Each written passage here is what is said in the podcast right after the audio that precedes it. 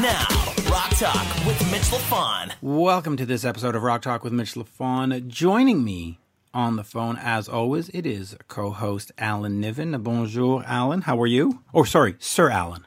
I, I think so too. I think I got a knighthood last yesterday. That's right. You, Um, I'm good.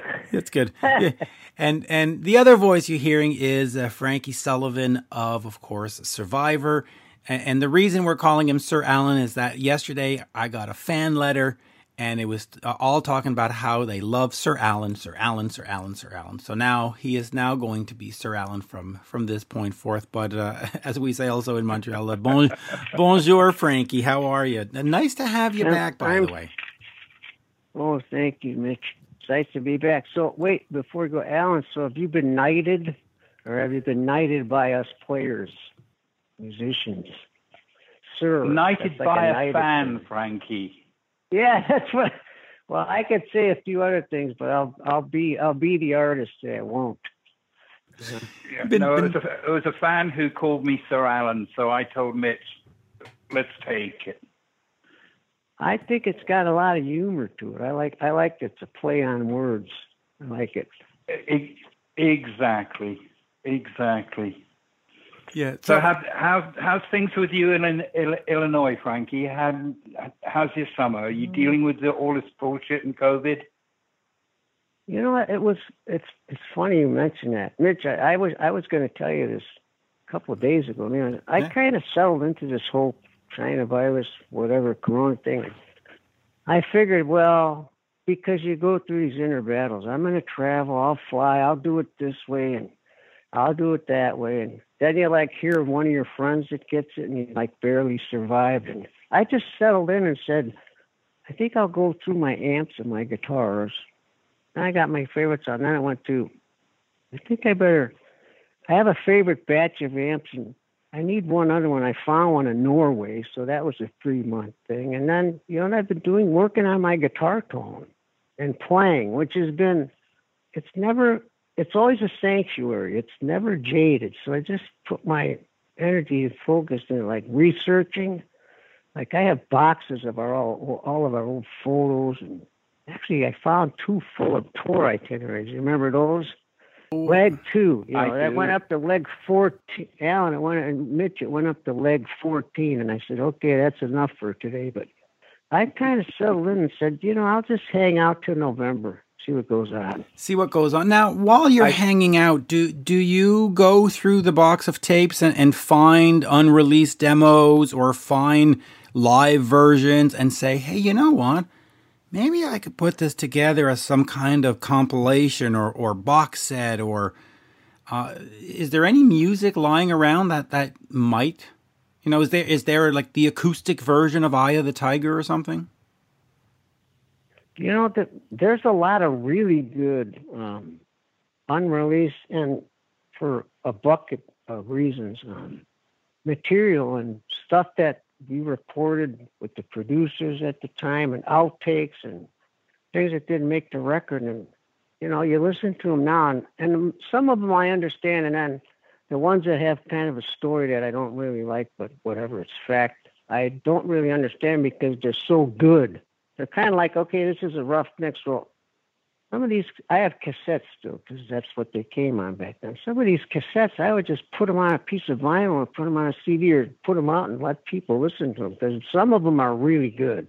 Right. You know, you always you have know, the Frankie- dogs where, yes, You know, Frankie, there was, there was no such thing as a demo disc. The record companies used to call them unreleased masters. And when you had a hit, boy, oh boy, those things that you thought you were doing quick in the afternoon just to feel out a song and see if it had shape. No, it becomes an unreleased master and eventually finds its way out. Um, you know, and, and there's an awful lot of songs that you go back and go, you know, that's kind of curious. It didn't fit with everybody's idea of an album at the time, but it's got its merits. So put it out. Let me ask you about I that uh, for, for both of you. In I ter- agree, Alan. It's, interesting. It's It- very interesting. In terms of the business, though, uh, uh, You know, a lot of times when you're recording, the the record company will say, "Okay, you're going to go in and do Appetite for Destruction. You're going to go in and do Eye of the Tiger. Whatever you record, if there's 30 songs, they're all ours. The heck with you."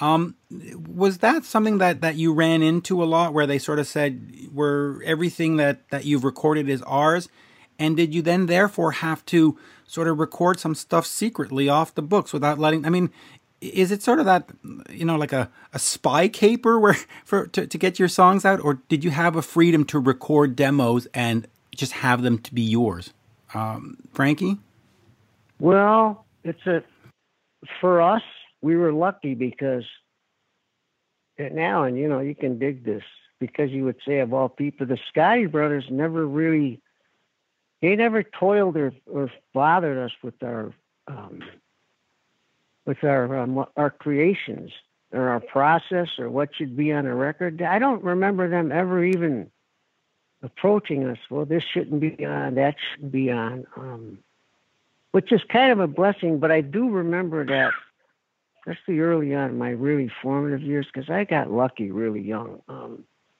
I talked to you about this before, Mitch. The producers I worked uh, were so good that everybody was kind of always on board. And I, I always felt like, well, if I'm going to hire a guy with a ridiculous, crazy good reputation for doing amazing work, and you know, this, their bio is like, okay, I grew up listening to that music. They, they just, and again, Alan, you know, at the time you don't realize this. They, they let us alone with our with our songs, with the process. You know, maybe they stopped down to the studio a couple of times, but they they never interfere with our creative process. So we never had that record company kind of meddling in. And then you know, of course, John Alan, you might you must know John. John Baruck wouldn't let him do that anyhow because he, one thing he always appreciated was the creative process, and he tr- entrusted us and our producers to get it done. I got an email. I still send emails from him, and I had found a um, some old a German a, a, lead two from Germany, and I there was a picture of him, and I sent it to him. I said, "Gee, it looks like you're reprimanding me." And he sent me a back. And I don't I don't remember reprimanding you with a big smiley face. Of course. He said, "But we did differ about world. And Alan, you can appreciate this going across the ponds, you know, playing wherever you can play. And I don't really know if we did, but he he ended it with, "Aren't you glad I made you go?" So that was another case of, I think, good direction when you're young, but also going. You know, there was a lot of they let us along our creative process, and then when it came to touring, I was very young and I just wanted to go out and play, but we had a lot of good direction and I always say this, even though it started before that. You know, when Rocky Three came out, that was the best video you could ever have for, for a song. So, and that was a hit all over the world. So we just started going. So they let they let us alone. You know, John said I always trusted, and he said this to you. I always trusted you with the creative process. We may have differed, probably because I was young, but I did go anyhow with going to the countries we went to at one time. But maybe when you're young, you're nervous. I don't really remember. But I went. He said, but I always trusted you with the music and the creative stuff with like the producers. So we always had really good feedback. They let us alone. They really did. See, that's well, that. Frankie, it, correct me if I'm wrong, Frankie, but am I right in remembering that uh, you you say you were young, but didn't you do a lot of studio work um, prior to Survivor? I mean, you you obviously knew your stuff, knew your chops, and knew the studio, and uh, you know that's that's a good reason to leave you alone because you you know you know what you're doing. Am I right in remembering that? Yeah, see, Mitch, spoken like a true, really good manager. You are correct. And it's oddly enough, I really didn't put that. I, I think that, but I never really put that into the words you just did. But I did. I got around quite yeah. a bit, and you know, Alan, I always believed in being quietly effective. So if I had friends or met people, like let's just take like an Eddie Money for example, or um, like mm. a hmm. John Wayton, it, there was kind of a vibe, and they would invite me, and yeah, Alan, it would segue doing other things in the studio, and I always liked it. Um, although I'll tell you a story about perspective with that. I always liked it enough, and it was Richie Zito, Alan. You probably know him. He's a great guy. He said to me one day, "The thing is, when you do the work, not everybody else may, may know or needs to know, but the people in the studio, like the assistant engineers, the studio managers, the the session guys, they all kind of know. They they're aware of a different thing that people do. May not be out there in the public, but amongst the studio managers and owners and the players that people are and stuff, I kind of had a little bit of it in there, and I I liked it. I really loved it. Well, Frankie, I've I've always had. You might find this a strange perception, but I've always had uh, a viewpoint that there were basically only six songs that existed. I love you, I hate you, I feel good, I feel bad, the world is wonderful, the world is screwed up. And once I got that perception, it clarified for me that what people connect to is the personality, the character, and the idiosyncrasy of the performer and the artist. And the best thing you can do is support the confidence of the artist so that they really do express themselves because that's the magic. You connect to the person. I agree with that. I totally agree with that. That that I think to me is like writing a, a song that works and it becomes a hit song because it's endeared by so many people for who knows everybody hears a song and has a different take from it but when it rings enough bells with enough people that's how i relate to that connection so back again maybe that's why they they let us be maybe that's why they never interfere with our creative process well one one thing is evident frankie is that you definitely had the ability to connect to, and forgive this terminology because it can be taken the wrong way, but I used to call it hitting the main vein. And the main vein to me was a collective consciousness where you didn't you didn't have to rely on a on a, a song to be played and played and played on the on the radio for it to finally permeate into an audience. But you had a song that and I love the terminology used, rang bells and it rang bells in lots of lots of people's hearts and minds, and that's hitting the main vein. And you certainly hit the main vein more than once. Well, it's nice of you to say. But it's also interesting because I have I heard "High on You" on the radio like last week, and I turned it up and I was listening. You know, it's such a like pure pop song. You know what I'm saying? It's very poppy, but when I listen to it, I, I I think that it's really good. The performance, the lead vocal performance is phenomenal. It sells a song, and I think the lyrics. A lot of people can relate to it. And I always looked at it like, you know, everybody's going to say, "Oh, I love all my songs," but you and I know that that that's probably not true, and it's not true in my case. But I always really liked that song. When I heard it again through this different lens, I loved it again because I understood the simplicity of what it said and how people would take it. And it rang with a lot of people, like we talked about.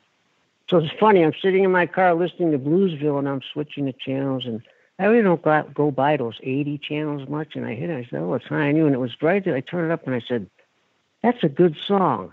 And not egotistically, just because I could, I could kind of depart myself from being part of it all and just listen kind of as a listener.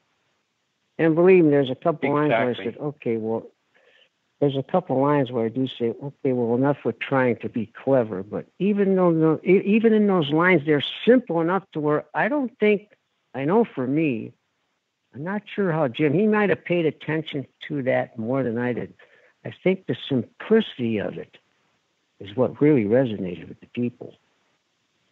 Let, let me ask you then. It's, it's, it's, well, sorry, go ahead. Well, I was just going to say then, what then makes a, a great song and makes a song memorable? Because when I look at what you've done, Alan, you've got Rock Me from Great White, and here we are in 2020, and you hear Rock Me and you go, yeah, it's a great song. I mean, you turn it up, and of course, Eye of the Tiger, you hear. The, now, he was talking about you need the vocalist and the to sell the performance.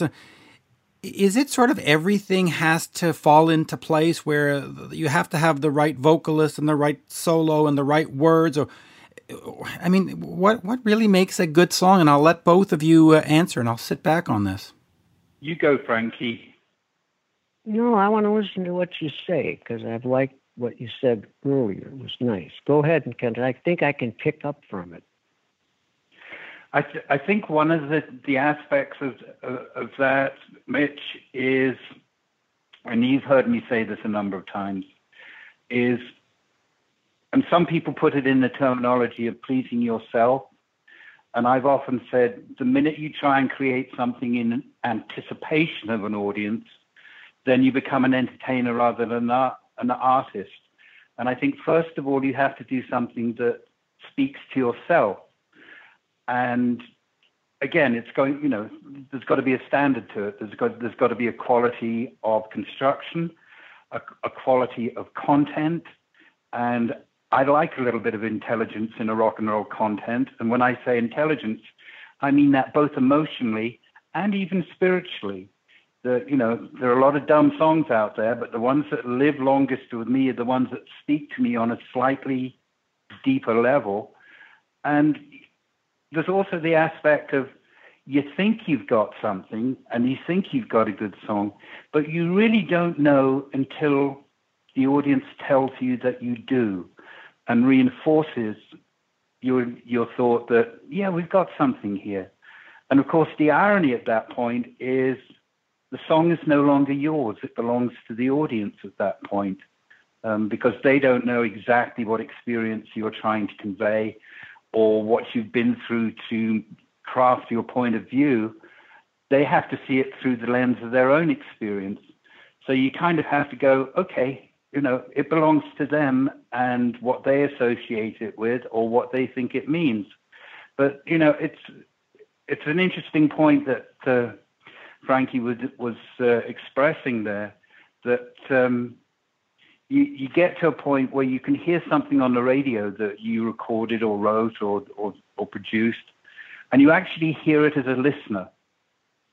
And you actually hear it objectively. And it's kind of nice because you sit there and you can react as a fan. And then there are also those songs that you hear and you go, God damn it, I screwed that freaking chorus up. That melody in the chorus is wrong, you know? And you sit there and you go, I'd go back in the studio and fix that right now, 30 years later, if I could. True. I think, you know what it is, you guys. I really think that no matter what we do, um, not only in our business, but maybe more than creatively, but especially with music, I think that people in general can really get a sense of authenticity so it can be like an amazing, let's use Stairway to Heaven, which no one should ever really use. You know, so that, but then again, you can also write a crazy, ridiculously poppy song that kind of rings a bell in that way, only it's pop, but the people sense, okay, it's authentic. It's not, um, it's not, a, I used to call it target writing because I have all these slangs. I never really understood why people would get in a room and this might be nice. You know, they're trying to, Alan and Mitch, they're trying to target a listener. And I don't think that that can be done because I think the listener feels emotion. If that emotion of that song, they feel it right and it really rings a bell, again, to repeat myself, um, they sense some kind of authenticity. I never really put my finger on it, but I know that whenever I was involved with something that felt forced, um, a suggestion of, well, the, it may sound better like this, and then it becomes something more scientific, you know, like formula based. It doesn't really feel authentic, and as as a listener myself, I I lose it, including in my own work. I can lose that and not and be very not disinterested in what I'm listening to. Alan, just uh, I, gonna, I, know I know exactly what you mean. Yeah, I, I want to just take up on that with you for a second, Alan, because you were in uh, involved with two bands that very much had the MTV generation in mind, that very much had sort of you know males, you know, seventeen to twenty five in mind. When it came to songwriting, did, did you did you do that formulaic stuff with a targeted audience and say, okay, I need to speak to this kid who's 19 in Wisconsin, or did you just do what Frankie said and go, I've got to be authentic. I'll write a song, and if they connect, great. And if not, I'll write another song. Well, I, I think the first response I have to that is I absolutely fell in love with American rock and roll, American blues, American musicians when I was a little kid living in England. So I was deeply immersed in the feel and the sound of American music. But, you know, if you want to talk about formula, my formula, for example, with um, Guns N' Roses was don't let anybody mess with them. They are who they are. Let them be what they they are. And my formula with Great White was, you know what? I don't I don't want this band to be one more Hollywood hair band. To me, if I'm going to take a point of reference, my point of reference was these guys are more like a 1970s British blues band than anything else. so that was the extension of my formula. And if you want to talk about formula, I mean, think of the fact that the two tracks that broke the band, both of them were almost eight minutes long, and you weren't allowed to put out a, a song over four minutes at radio. Well, we turned that on its head with Face the Day, and then I looked at that and went, you know what? That was a repetitive dynamic. Let's write a song with a developing dynamic, and we wrote Rock Me, and that was almost eight minutes long too, and radio loved it. So we beat the formula. And we beat the formula by being left alone and being allowed to do what I wanted to do.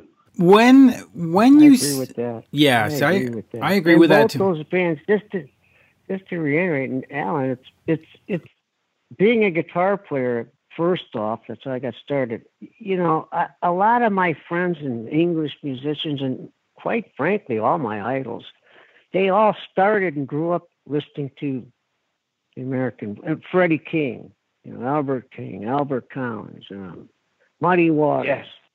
uh. Lead Belly, you know, Keith Richards, you know, those are the guys he's running around with uh of Muddy Waters and Chuck Berry's greatest hits is like his favorite two records. You know that story. He gets on Yeah. the train and Mick Jagger's got the same record. They they I don't want to say they're ahead of the curve. You know what I always say, Alan? I wish this is how I do. And in a good way, I wish I would have been born a little bit sooner. Because those years, those guys are a little bit older, but they were they were really in tune with what these blues artists and the American people were doing, more so than the American players were. And Oh, then came along like. I a mean- Leslie West. Then came along a Leslie West, let's say, Yeah. or Joe Walsh at the Oh. time of James Gang, where where they started paying attention to them as well. But you always go back to Chuck Berry, Muddy Waters, Freddie King. You know, there's it, all of it. There's a big. The Yeah. English guys are the guitar players like Beck and Clapton and Mark Knopfler. All those guys I just think are just great artists and great players. That's their roots. Oh, the, the, listening to the those sound guys. of them, Frankie, was amazing.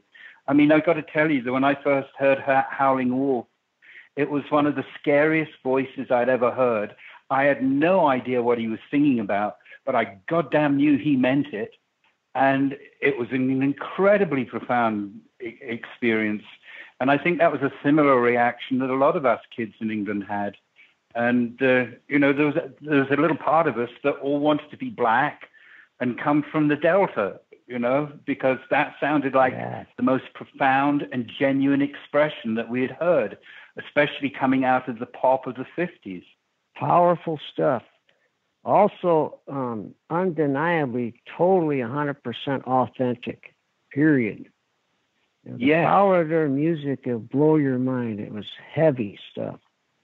And Do you- guys, do you- do you know- guys had more of appreciation for it. I really believe that. Do, do you know that when the Rolling Stones first went to Chess Studios in Chicago, they met Muddy Waters? Do you know what he was doing? He was What painting the walls of the studio. I mean, yeah, you know, I don't that- used to white. Yeah, yeah, yeah. That's true. yeah. I mean, true. that's he worked that's around the studio. What? I mean, he was making an extra buck by whitewashing the walls of the studio. And, you know, these kids from London come in and they're overwhelmed and impressed to meet him. And he's looking at them and saying, thank you. Thank you for what you're doing with Can you our music. imagine that? Can you Yeah, imagine, imagine the power of that to have such an effect on? Because the guys in the Stones are hardcore, man. They're they're great. So you'd imagine have that much of effect on a Keith Richards and a Mick Jagger, and think about it, or Eric Clapton. Yes. That's powerful. Yes, it is. But then the blues and blues-based music, you can't.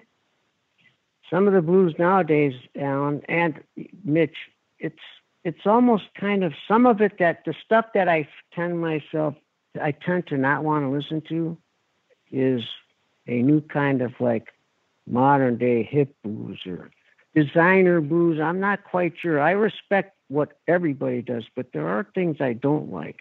When I go back to the old stuff, and I do listen sometimes even in mono, there's a rawness there that the powers. Frankie, if. Frankie, if I just if if I just turn my chair a little bit and look on my wall, I have two framed albums that have been personalized and signed to me that hang over me, and one's Willie Dixon and the other one's Muddy. That's and of awesome. course, you know, yeah, and and of course, my Holy Trinity would have included Chester Burnett, Howling Wolf, but um, That's awesome. the impact, the the impact of those guys is just immeasurable. powerful, Very powerful. authentic. Mm.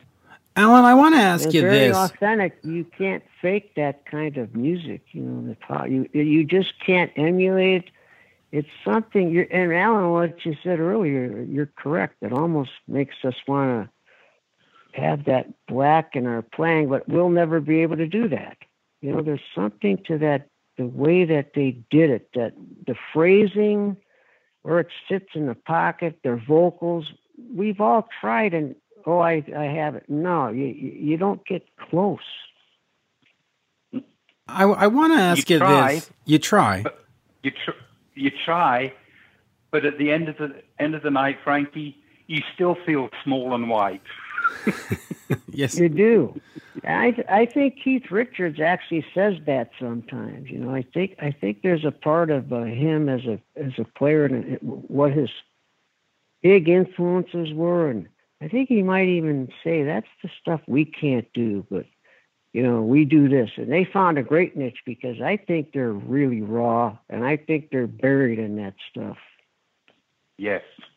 All right, so I'm going to ask you this because I'm curious. When you see Alan, uh, from your perspective as a writer, you see a song like "Eye of the Tiger" or you see "My Sharona" by the Knack. These these songs that seem to take on their own lives that become sometimes big, well, definitely bigger than the albums they're on, but sometimes even just bigger than than the scene that's going on. Do do you look at those and study them and say, "Hmm, how can I write a song like that?" Or do you go, "Hmm, why is my song not getting that recognition?" Or do you just go, "Hey, man, it's a great song." Uh, you, know, how do you look at those sort of impactful songs like like "My Sharona" and and "Eye of the Tiger"? Well, I'll, tell you, a song like As a Tiger, uh, I found um, the competitive part of my, my consciousness found it both annoying and intimidating because I went, wow, that feels great. Why don't we have a song that feels just like that one? And then the intelligent side, side of my brain goes, okay, now you know what you have to avoid. You cannot go close to that. You cannot try and replicate it. You've got to find it from within yourself. And you've got to find the feel and the motion and the emotion that comes from within that you hope will have an impact.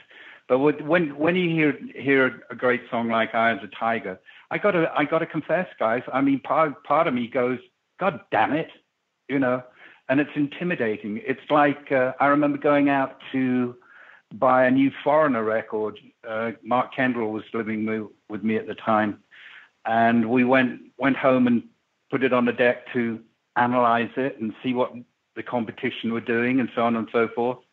And it got to a song called "I Want to Know What Love Is," and we both just looked at each other and said, "We've got to up our game. we've got to be better because this song is absolutely magnificent. And if that's the bar, we know where the bar is. Yeah, and that was the bar. That's a fantastic song. That is the uh, the blueprint for every power ballad or, or rock ballad that came after. I mean, let me tell you, you know, uh, it took the Poisons and the Def Leppards and the Bon Jovis a, a while after that to get caught up to to that brilliance. Um, uh, and, and not everybody got caught up to it. No, and you know what? I think that goes back to the authenticity because you know, a couple of the bands they, they they put out these power ballads and people went, "Oh, what are hard rock bands doing?" But they were authentic, whether it's bringing on the heartbreak from from Def Leppard. But by the time we got to 89, 90, 91 and everybody was doing power ballads, you could tell that the record company said, "Hey, you need a power ballad because radio and they just got worse and worse and worse and I think it's because they became less and less authentic. I mean, am I right? Am I wrong? right? Well, what that's the, that's let, the corporations. right.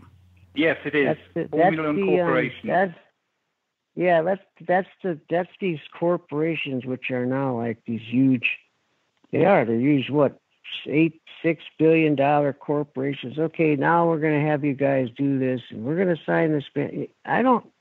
I don't know that where or if that ever worked, but I know that it wouldn't be attractive to me. But I know everybody tries and I know people that tried. And speaking well, for myself, let's talk I think about authenticity, like a... and let's look at Eye, Eye, Eye of the Tiger for a minute.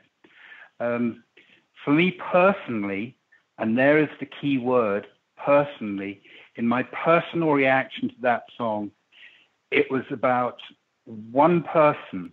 It was very clearly a single statement from from one position, and it was about the spirit it was about having the spirit to pick yourself up, dust yourself down, and keep going.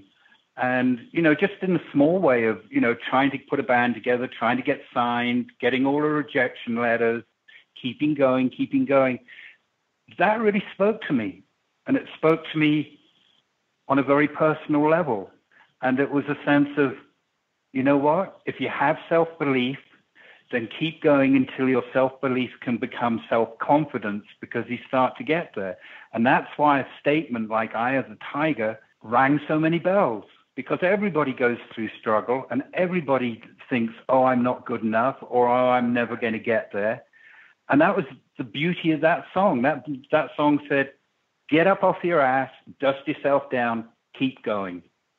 And, and that hit a main vein of consciousness and that's why that song was so powerful. And and I would imagine, Frankie, that after it became this powerful song, the record company must have come to you and said, "We need a part two. Come on, we need a part two, right?" Well, I, I honestly I don't remember that.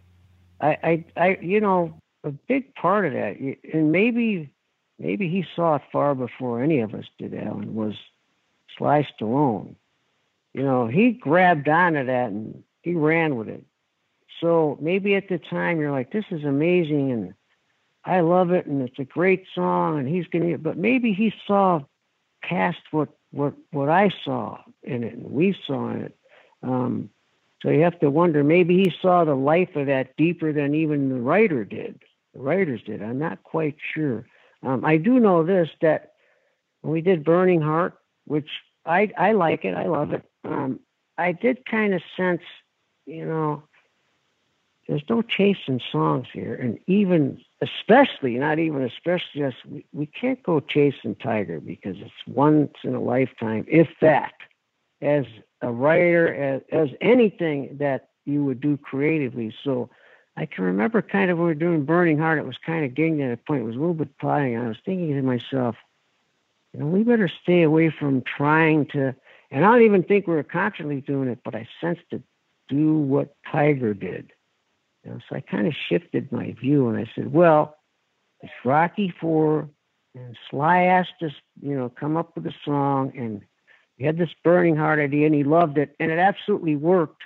Um, but there was a moment where I did think to myself, you know, I don't want this to be like Chasing Tiger. So we changed it around, put guitar parts and you know, made it unto its own. But that's another thing, Alan and, and Mitch, you know, you can't certainly you can't chase your own work. That's the kiss of death. And probably we all fall prey to it and either know consciously or don't know. Um, but maybe maybe some more than others, and then you start chasing your songs and the sound of that song, and I, that never appealed to me because I saw it as a failing effort every single time I could sense it. I was like, ugh, you know, turn me off to the whole idea, and then I would say, well, let's get, I'll come back to this. So I kind of like to stay away from that stuff. Absolutely, Frankie. Absolutely. And you know, and as far as contributing to Great White, one of the determinations I had once we uh, started to get a little bit of momentum was that we would not make the same record. That each record had to have a slightly different feel, a slightly different approach, a slightly different mindset. Because if you're not doing that, and if you're not progressing as a writer and a player, then all you're doing is making product for the corporations.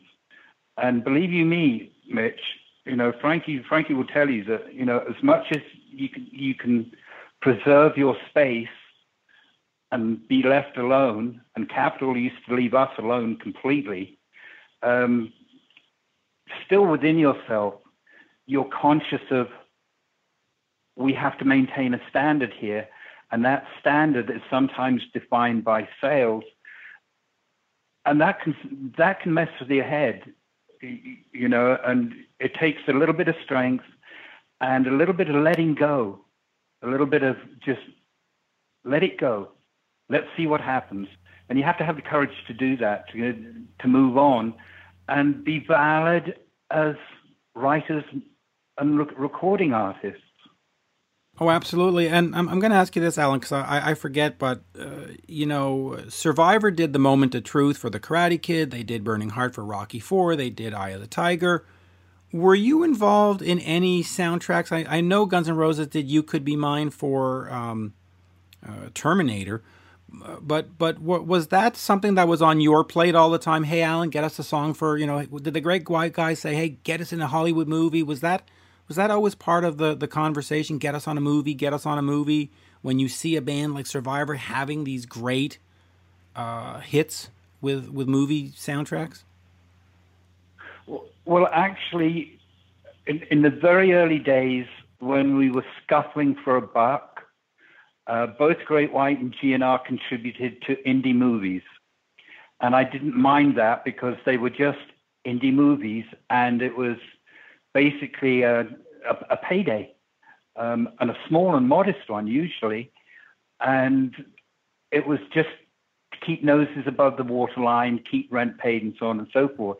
But once once we started to get a sense of momentum, um, I was a little nervous, especially with Great White, with the idea of being tied to a huge movie and having a huge hit because I could see whether that that could seem like an initial blessing, but it could also could be an albatross around you because you have this huge hit, and there's the expectation that you've got to come up with another huge hit.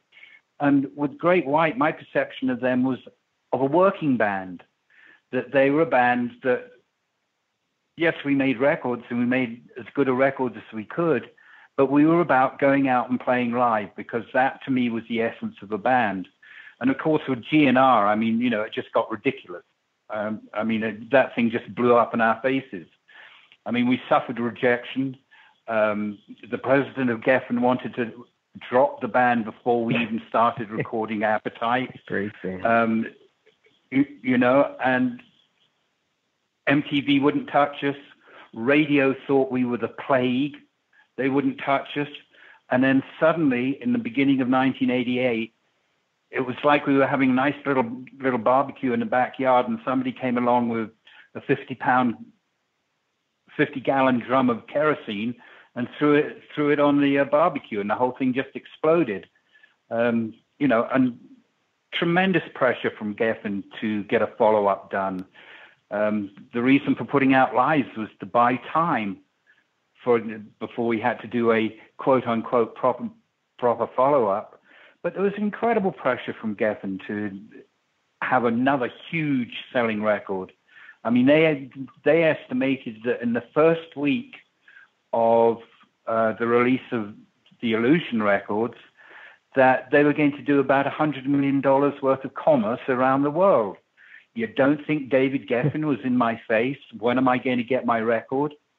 To which I replied, David, you'll get your record when it's fucking ready, if you'll pardon my friend. Yeah, they don't get it. Yeah, good yeah, old. they don't, Um, you know. for for you, Frankie. Bands how- evolve, Alan. Here, I I can pick up on that because Go ahead. Talking. You know, bands when they're when they're left to do what they do, and if they're good and and committed, and there's enough tension works, they evolve.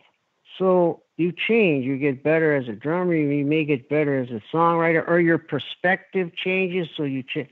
You know, if you uh, and when bands are allowed to just kind of evolve and grow and get better, I think they do better. It's that constant pressure that, you know, it kind of spins down to the artist. Managers are always pounding with it. Well, give me another appetite for destruction. Well, you know, sorry, it doesn't work. Exactly.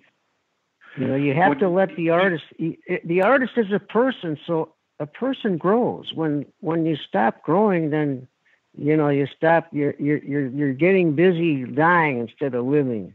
And art in all forms, especially music, you have to be able to. Well, the Alan, that's the confines of this business. It's like a stranglehold. You just have to be aware of it, but shut it out and stay true to yourself because you're. It is they they do try to pigeonhole, put you in. And as a person, Frankie, you- let's say two. Let's say two years Frankie, go do you, by. do Let's you remember, Frank, Frankie, do you remember in the early 70s that Warner Brothers were on a tear with the records they were putting out? And they were the gold standard of a label in the early 70s. Do you know what their philosophy was? Let the artists take care of the music and the music will take care of the company. And of course, that all went down the tubes when Kinney bought them and asset stripped them. Then there was pressure for the company to put pressure on, on, on the artists to, to deliver records so that they could keep their light bulbs on. But the magic Yeah. was in that philosophy. Let the artist take care of the music, the music will take care of the company. And then isn't that why we all at one point in time wanted to be on Warner Brothers? Yes, That's why a lot of us said that's the greatest label because, you know, the Van Halen guys, well, first off, I don't know if you're really going to tell them to do anything, you know. Um, those artists on Warner Brothers back then, they thrived. They got to be artists. They could do their thing. They left them alone. But, you know, Alan, you and I both know that was a rare instance because, of course, even as they evolved, it all changed it became corporate. But it, I always found it interesting that those artists did so well, and then the company did amazingly well, all by letting them either grow, evolve, get great, or just you fall to the wayside. Maybe because you're not, not that you're not talented enough, you just quite don't hit the bullseye, and somebody else does. You know, it's kind of like a process of elimination. Not that that's a bad thing. It's just part of a life. It's part of a process of how we live. So if bands aren't allowed, if the people in the bands aren't allowed to grow, they're going to change. And then the band collectively isn't allowed to evolve. You know, they go on the road, they do tours, everything changes. Your focus changes. And I think it gets better until those fingers reach in. You get a million thumbs in your pie. And you're like, I don't like that pie anymore. That's that that did start, and I do remember those Warner Brothers because everybody wanted to be on Warner Brothers. hmm It was a great label. Now let me ask you this: We're we're we are currently at forty five minutes in. Do we do we want to continue, or do we want to maybe reconvene for for a, for another part? Because there's so much to talk about, and and this the conversation's been fantastic. I mean, just sitting back as a fan listening to this, you go, "Wow, listen to these two guys share their experience. It's it's fantastic." Uh, where do we go from here? Do, should we go another ten minutes, or or do we want to say, "Hey, you know what?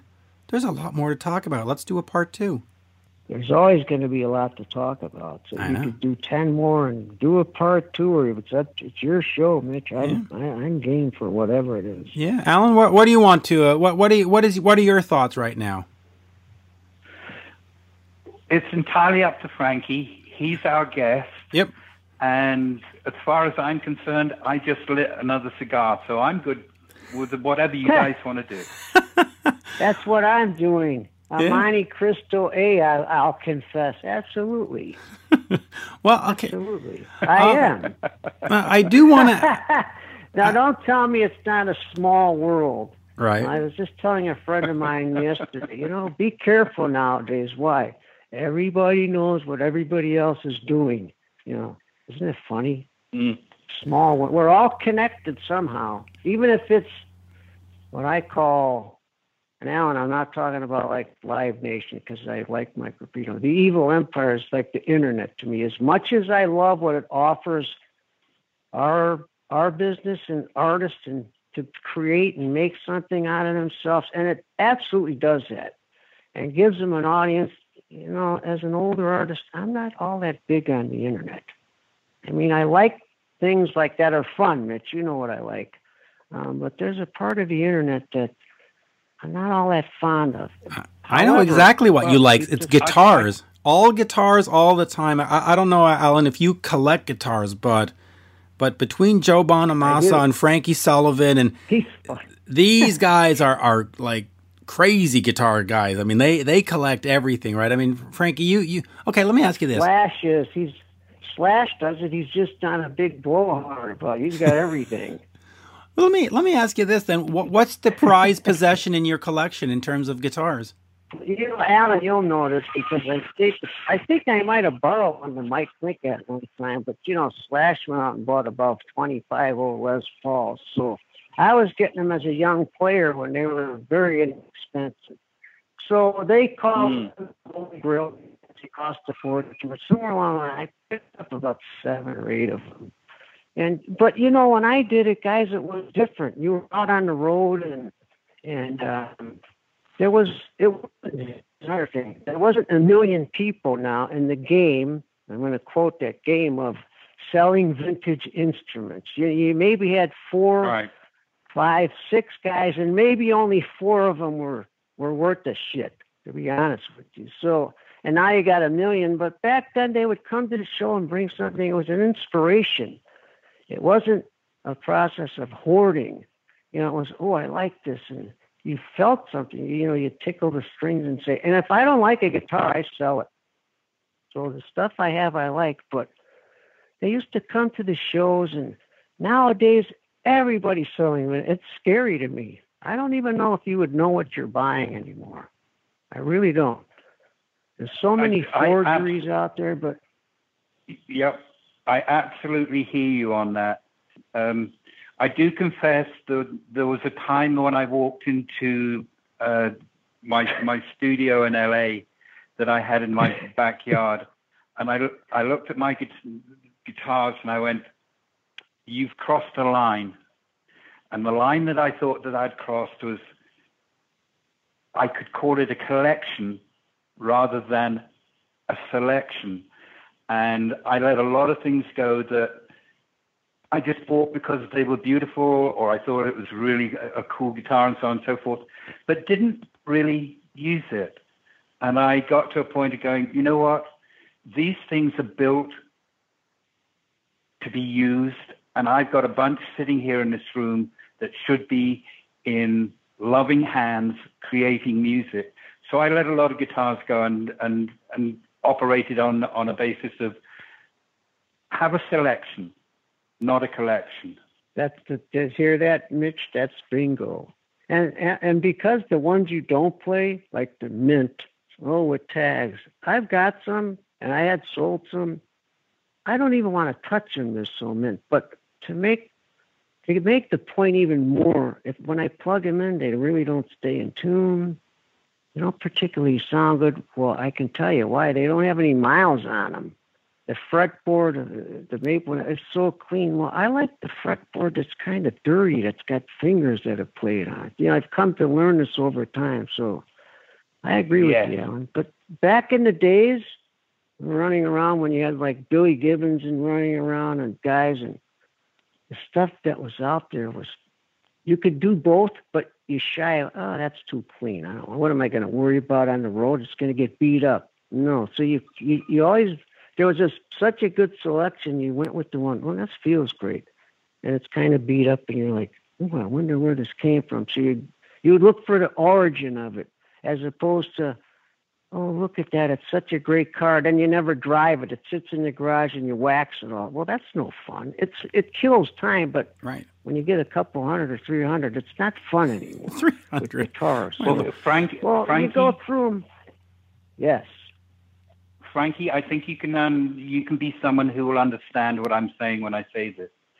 When you pick up a guitar that you haven't played for a very long time, it feels cold it just it feels it has no got, heartbeat to it. Exactly, it feels cold, and you have to play it for a while, and then it's warm again, and it feels like it's got a little bit of soul in it. But an unplayed guitar gets very, very dead. I'll often say, "Oh, you know, how is that, uh, Alan? How's that 1960 Les Paul, the real cherry one that?" Well, it's a good guitar. Okay, that to me, that's forget it. You're not even near the target. If it's if somebody doesn't tell me it's a great guitar, I have no interest in it. Meaning not how it looks aesthetically. It's a great guitar. It's got a vibe to it. You know, some of mine, one of one of my favorite guitars is beat up. It's got mold from where the guy kept his hand behind the bridge. You know, if they don't have that attraction to them. Who played this? They never really sound. Nobody used them. Somebody bought them, and I don't know what they did with them. Now I have gotten a few from original owners, but the guy sat around picking it on his couch and used got a few nicks in it. Some of those are really, really good, but the ones I like best are the ones that were played, but somebody loved them. You know, you get done playing yes. your guitar. Remember the days, Alan? You wipe it off. You put it even the days when you'd wipe the strings off, you put it in the case and you just loved it. So I try to look at everyone. If it's just it's a it's a good guitar. Is no, it's not a great guitar. Put it to that side. I went through that already. All right, so lifetime. I'm I'm going to finish with this one for now, and then we'll we'll do a part two because we're we're getting to an hour. When you look at the guitars, when you're buying them, both Alan and, and Frankie, are you thinking, wow, Chuck Berry played this. I'm going to have to have it because Chuck Berry played it? Or you look at it and go, no, I'm buying the guitar because of what it is. It's a Les Paul, it's a Gibson, it's a whatever. Or is it a bit of both where you buy the, the sort of the, the great guitar because it's a great guitar, and there's a few that you buy because the guy who played it is somebody that you admire? Frank. For me, it's a little bit of both. It's a little bit of both. I more go, it's a great guitar, but I also like to go, this is a great guitar. And okay, they only made six, and Clapton played one like this in a Chuck Berry movie. You know, later on up the road, you're like, this is a great guitar. Then, then I like the fact that, you know, when someone might have played it, or like a great, yeah, like a great 355, like a 59, you know, that sounds great, right. not real shiny mint. And, you know, then you go, hey, this is what Chuck Berry played. You know, then it's really cool. But if you're looking at it and you go, well, Chuck Berry played one of these, I kind of feel like, well, isn't that kind of what the lawyers do? I say that a lot to some of my attorneys. You guys buy those guitars, you hang them over your fireplace, which is absolutely horrible. They dry out; they're no good anymore. Just put them back into circulation because there's a, there is a, and you guys, I, Alan will tell you this, there is a large part of this collecting part where these guys that are extreme, Bill Gates, you know, he owns the Hendrix guitar from Woodstock, where these guys go out and pay a million dollars, and it's fine and dandy. Is it worth it? Absolutely, if you're them. But what does the guitar do after that? You know, Jimi Hendrix would say, "I bought it the day before Woodstock for 300 bucks because it was white." You know, that's the guitar player. You know, the color of the truck yeah. of the guitar, as opposed to well, I got this 65 Dolphin blue, Dolphin blue hardtail Strat. You know, okay, so what? Or these custom colors, Fiesta Red. Well, is it a great guitar? Mm, you know, that's when I started going, well, not really. You know, you start looking at custom cut. That's where you kind of cross the line for me, Alan, with guitars. You know what I'm saying? You really well, do. Frankie, I'll, t- Frankie, I'll, I'll, I'll tell you where I come from on, as regards that. Um, I I learned that guitars are an accident of wood and wire, and That's you can to- spend all they are, nuts and bolts. Yeah, they're an accident of I- wood and I- wire, and you can Yes. you can spend three and a half grand on something that has no voice. Or I used to have. You remember this this, this Gibson Lerner guitar, the Melody Maker? Yeah, and I had sure. this little- Absolutely. I had this little Melody Maker. It was a bitch to keep in tune, but I can't tell you how many rhythm tracks on Great White Records we used that guitar because it had a voice. And it was a cheap guitar, but it just had a voice. For me, it's does it have a voice? And I don't know if you'll agree with this, Frankie, but I've always believed that when you take a guitar off the wall and you sit there, you can get a sense if there's a voice in that guitar or not before you even plug it in. You can you can apart from the feel, you can hear a resonance in the wood. Oh, absolutely. To me, if it doesn't sound good without an amp, it's not going to sound very good with one. It's really not. Amen. You know. Amen, brother. I There think- you go. You there know what you I go. call them? You guys, you want you want to know what I call them? Go. Alan? Remember this?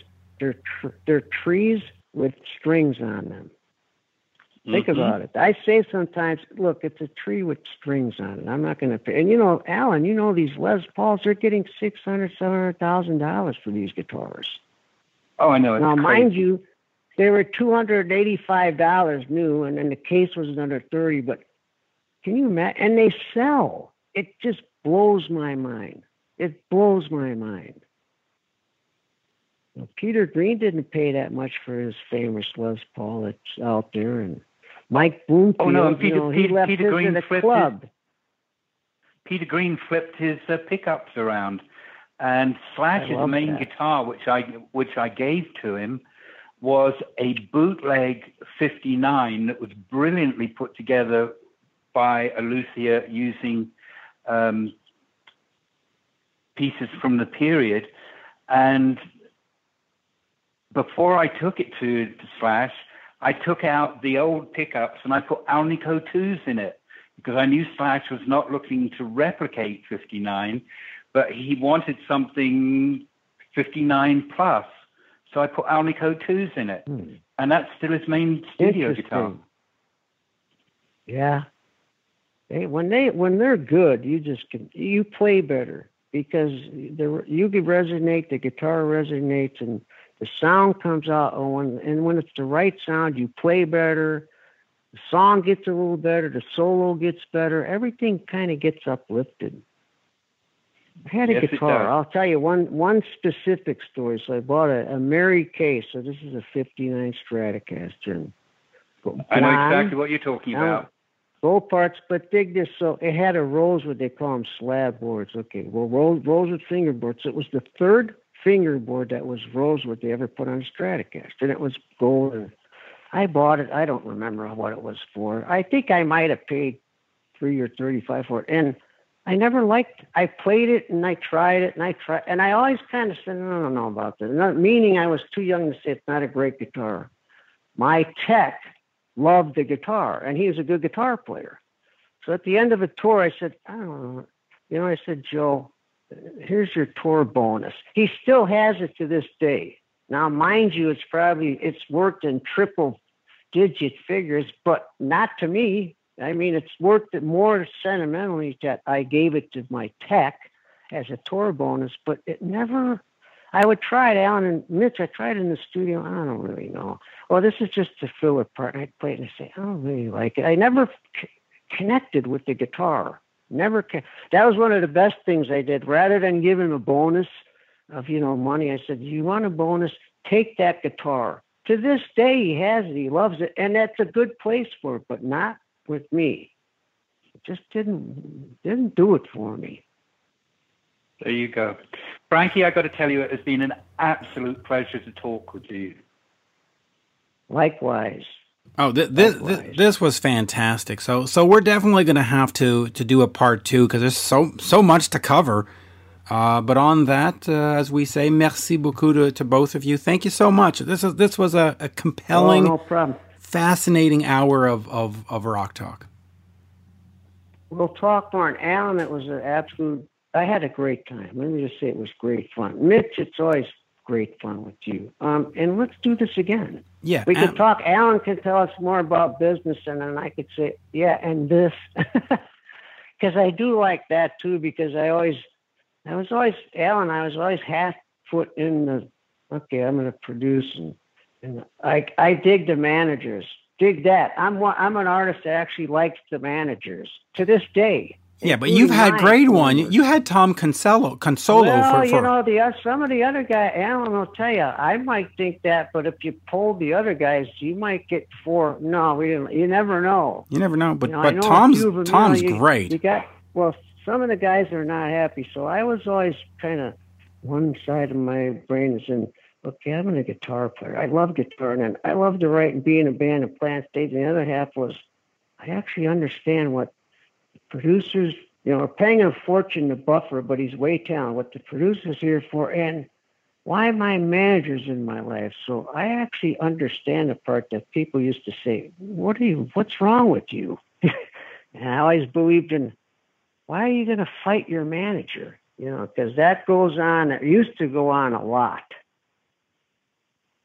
So we can get into that. Oh yeah, I want I want to Let's hear make that for the next time round. Yes, thank you everybody, and uh, let me just hit hit. Okay. Let me hit end on this tape here.